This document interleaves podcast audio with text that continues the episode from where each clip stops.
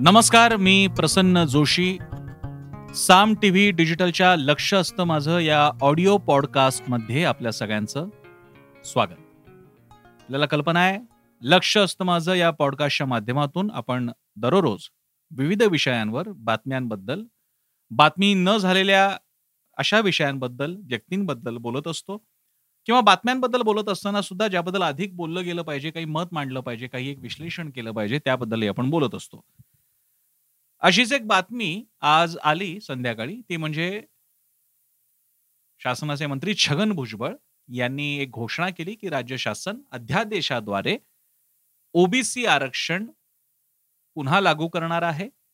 ज्याचा प्रभाव हा येऊ घातलेल्या जिल्हा परिषद निवडणुका आणि पुढच्या वर्षीच्या निवडणुकांवरती पडेल हे स्वाभाविक आहे. पन्नास टक्क्याची मर्यादा पाळली जाईल आणि हे आरक्षण लागू केलं जाईल. काही जागा कदाचित कमी होतील पण बऱ्यापैकी ओबीसी आरक्षण पुन्हा लागू होईल असा त्याचा मथितार्थ हा निर्णय यासाठी घ्यावा लागला कारण गेल्या मार्च महिन्यामध्ये सुप्रीम कोर्टाच्या अध्या आदेशानंतर महाराष्ट्रातलं हे ओबीसी आरक्षण प्रभावित झालं होतं ज्याला आपण म्हणू निष्प्रभ झालं होतं आणि त्यामुळे ओबीसी आरक्षणा अंतर्गत ज्याला आपण निवडणुकीच्या काळामध्ये किंवा अन्य प्रकारे जसे फायदे मिळतात आपल्या ओबीसी बांधवांना ते मिळत नव्हते. आणि याच्यामुळे फार मोठा असंतोष ओबीसी समाजात होता. सरकारची पंचायत अशी झाली की एकीकडे मराठा समाज आपला ओबीसी समावेश व्हावा म्हणून लढत असताना आक्रमक असताना मागण्या करत असताना ती मागणी तर पूर्ण झाली नाहीच. त्याबद्दलची न्यायालयीन लढाई सुद्धा आपण किमान या टप्प्यामध्ये हरलो. अशा वेळी आता ओबीसी आरक्षण सुद्धा जर का लागू राहणार नसेल तर महाराष्ट्रातले हे दोन मोठे समाज आपल्या विरोधात जाणं या सरकारला राजकीय दृष्ट्या परवडणारं नव्हतं. त्यातला मराठा आरक्षणाचा मुद्दा हा तुलनेनं प्रक्रिया अधीन असलेला मुद्दा असल्यामुळे मराठा संघटना आणि नेते सुद्धा त्या बाबतीत समंजस आहेत आणि संयमाची समन्वयाची भूमिका घेत आहेत.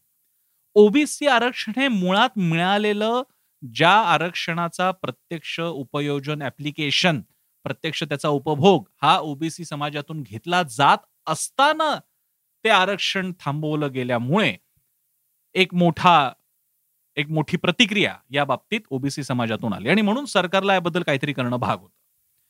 आता हा निर्णय घेतल्यानंतर म्हणजे जो आपला आजचा विषय आहे तो विषय असा की अध्यादेशाद्वारे ओबीसी आरक्षण जुन्या चुका नवा धडा. आणि असं म्हणायचं कारण सुद्धा आहे.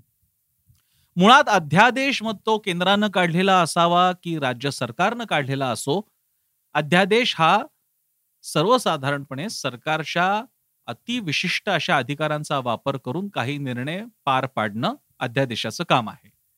अध्यादेश आणि विधानसभा वरची विधान परिषद केंद्राच्या बाबतीत लोकसभा राज्यसभा या प्रक्रियेद्वारे जाऊन कायदा येणं आणि त्याच्याद्वारे तो अन्य तो तो लागू होणं ही खरी प्रक्रिया. काही बाबतीत आणि तो काही बाबतीत नेमकं कशाला म्हणायचं हे त्या त्या सरकारच्या विवेक बुद्धीवर अवलंबून आहे पण काही बाबतीत अध्यादेश आणणं ठीक आहे समजू समजलं जाऊ शकतं. समजा जमीन अधिग्रहणाच्या बाबतीत काही इतर कुठले महत्त्वाचे प्रक्रियाधीन असे विषय असतील की ज्या बाबतीत प्रक्रियात्मक पातळीला चेंज करायचा आहे त्यासाठी अध्यादेश आणणं ठीक आहे. पण संपूर्ण व्यवस्था बदलायची असेल नवी व्यवस्था लागू करायची असेल अशा सगळ्याच्या बाबतीत अध्यादेश चालत नाहीत. तिथे तुम्हाला कायदे करावे लागतात. ओबीसी आरक्षण मराठा आरक्षण हे विषय केवळ प्रक्रियांतर्गत काही बदलांचे विषय नसून एक संपूर्ण नवी व्यवस्था आहे. मग ते मराठा आरक्षण असेल किंवा ओबीसी आरक्षण पुन्हा लागू करणं असेल एक एक व्यवस्था आहे ती. आणि ही व्यवस्था अध्यादेशाच्या माध्यमातून येणं हे जरी त्या समाजाला थोडासा दिलासा देण्यासाठी सरकारला वेळ काढण्यासाठी योग्य ठरत असलं सरकारच्या बाजूने तरी ते कायदेशीर दृष्ट्या योग्य ठरेलच असं नाही. आणि म्हणूनच राज्य सरकारच्या या निर्णयानंतर ओबीसी नेते विश्लेषक विचारवंत सुद्धा या निर्णयाचं सावधपणे स्वागत करत आहेत भाजपनं स्वागत केलेलं आहे पण त्याच्यात त्यांनी म्हटलं की मधल्या काळातला काळ खूप गेला जे खरं आहे. आता हे अध्यादेशाद्वारे आरक्षण लागू होत असताना मुळात आरक्षणासाठीची काही त्रिसूत्री आहे आणि ती पार पाडणं फार महत्वाचं आहे ते निकष पूर्ण करणं फार महत्वाचं आहे. कोणते आहे कोणती आहे ही त्रिसूत्री? एक म्हणजे पन्नास टक्क्याची मर्यादा ओलांडू नये दुसरी गोष्ट म्हणजे मागासले पण सिद्ध व्हावं आणि तिसरी गोष्ट म्हणजे पुरेसं प्रतिनिधित्व. ओबीसी आरक्षण आता नसताना महाराष्ट्रात नसताना ही प्रक्रिया पार पाडली गेलेली नाहीये. त्यासाठी लागणारा इम्पेरिकल डेटा हा मधल्या काळात मिळवला गेलेला नाही. आणि त्यामुळे अनेक विचारवंतांचं म्हणणं आहे अनेक तज्ज्ञांचं म्हणणं आहे की हा मधला काळ सरकारनं नीट वापरला असता तर असा डेटा तयार झाला असता. आणि असे ही त्रिसूत्री पार न झाल्यामुळेच मराठा आरक्षण जर का लागू होऊ शकलं नाही. कोर्टाच्या कचाट्यात सापड ज्याला आपण कायदेशीर कचाट्यात सापडलं असं म्हणतो किंवा ते आरक्षण तिकडे थांबलं असं म्हणतो हा धडा ताजा असताना सुद्धा आता सरकारनं पुन्हा ती चूक करावी का? ही चूक ही तशी चूक ठरेल का? कदाचित सरकारचा असा बेत असावा विचार असावा मनोदय असावा की येणाऱ्या पुढच्या महिन्यातल्या सहा जिल्हा परिषद निवडणुकांच्या पुरता जरी हे ओबीसी आरक्षण आपण देऊ शकलो तरी किमान या ओबीसी समाजाच्या जखमेवर फुंकर मारली जाईल. पण ते सुद्धा लागू राहील की नाही याची आता शाश्वती नाहीये कारण कोर्टात कोणी कधीही जाऊ शकतो. त्याच्या पुढे तर पुढची विधानसभा आपण म्हणू मिनी विधानसभा म्हणू एवढ्या निवडणुका पुढच्या वर्षी आहेत.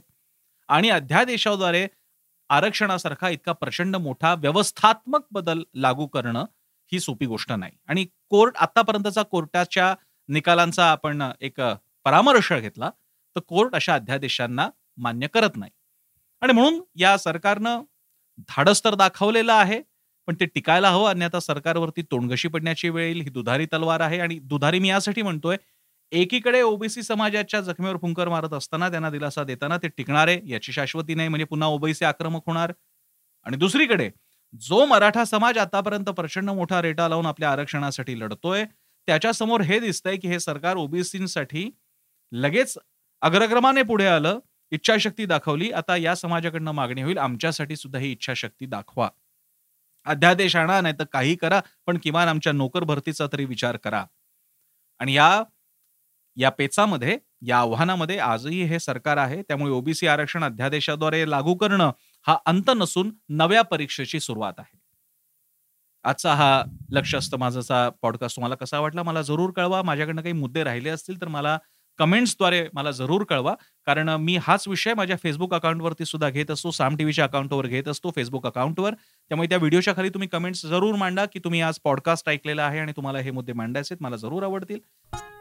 मी फेसबुक इंस्टाग्राम ट्विटरवर आहे. त्याचप्रमाणे साम टी सुद्धा फेसबुक इंस्टाग्राम आणि ट्विटरवर आहे. आमची आमचा चॅनल आहे युट्यूबवरती तो सबस्क्राईब करा.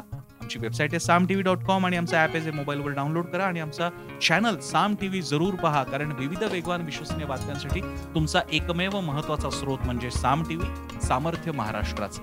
धन्यवाद.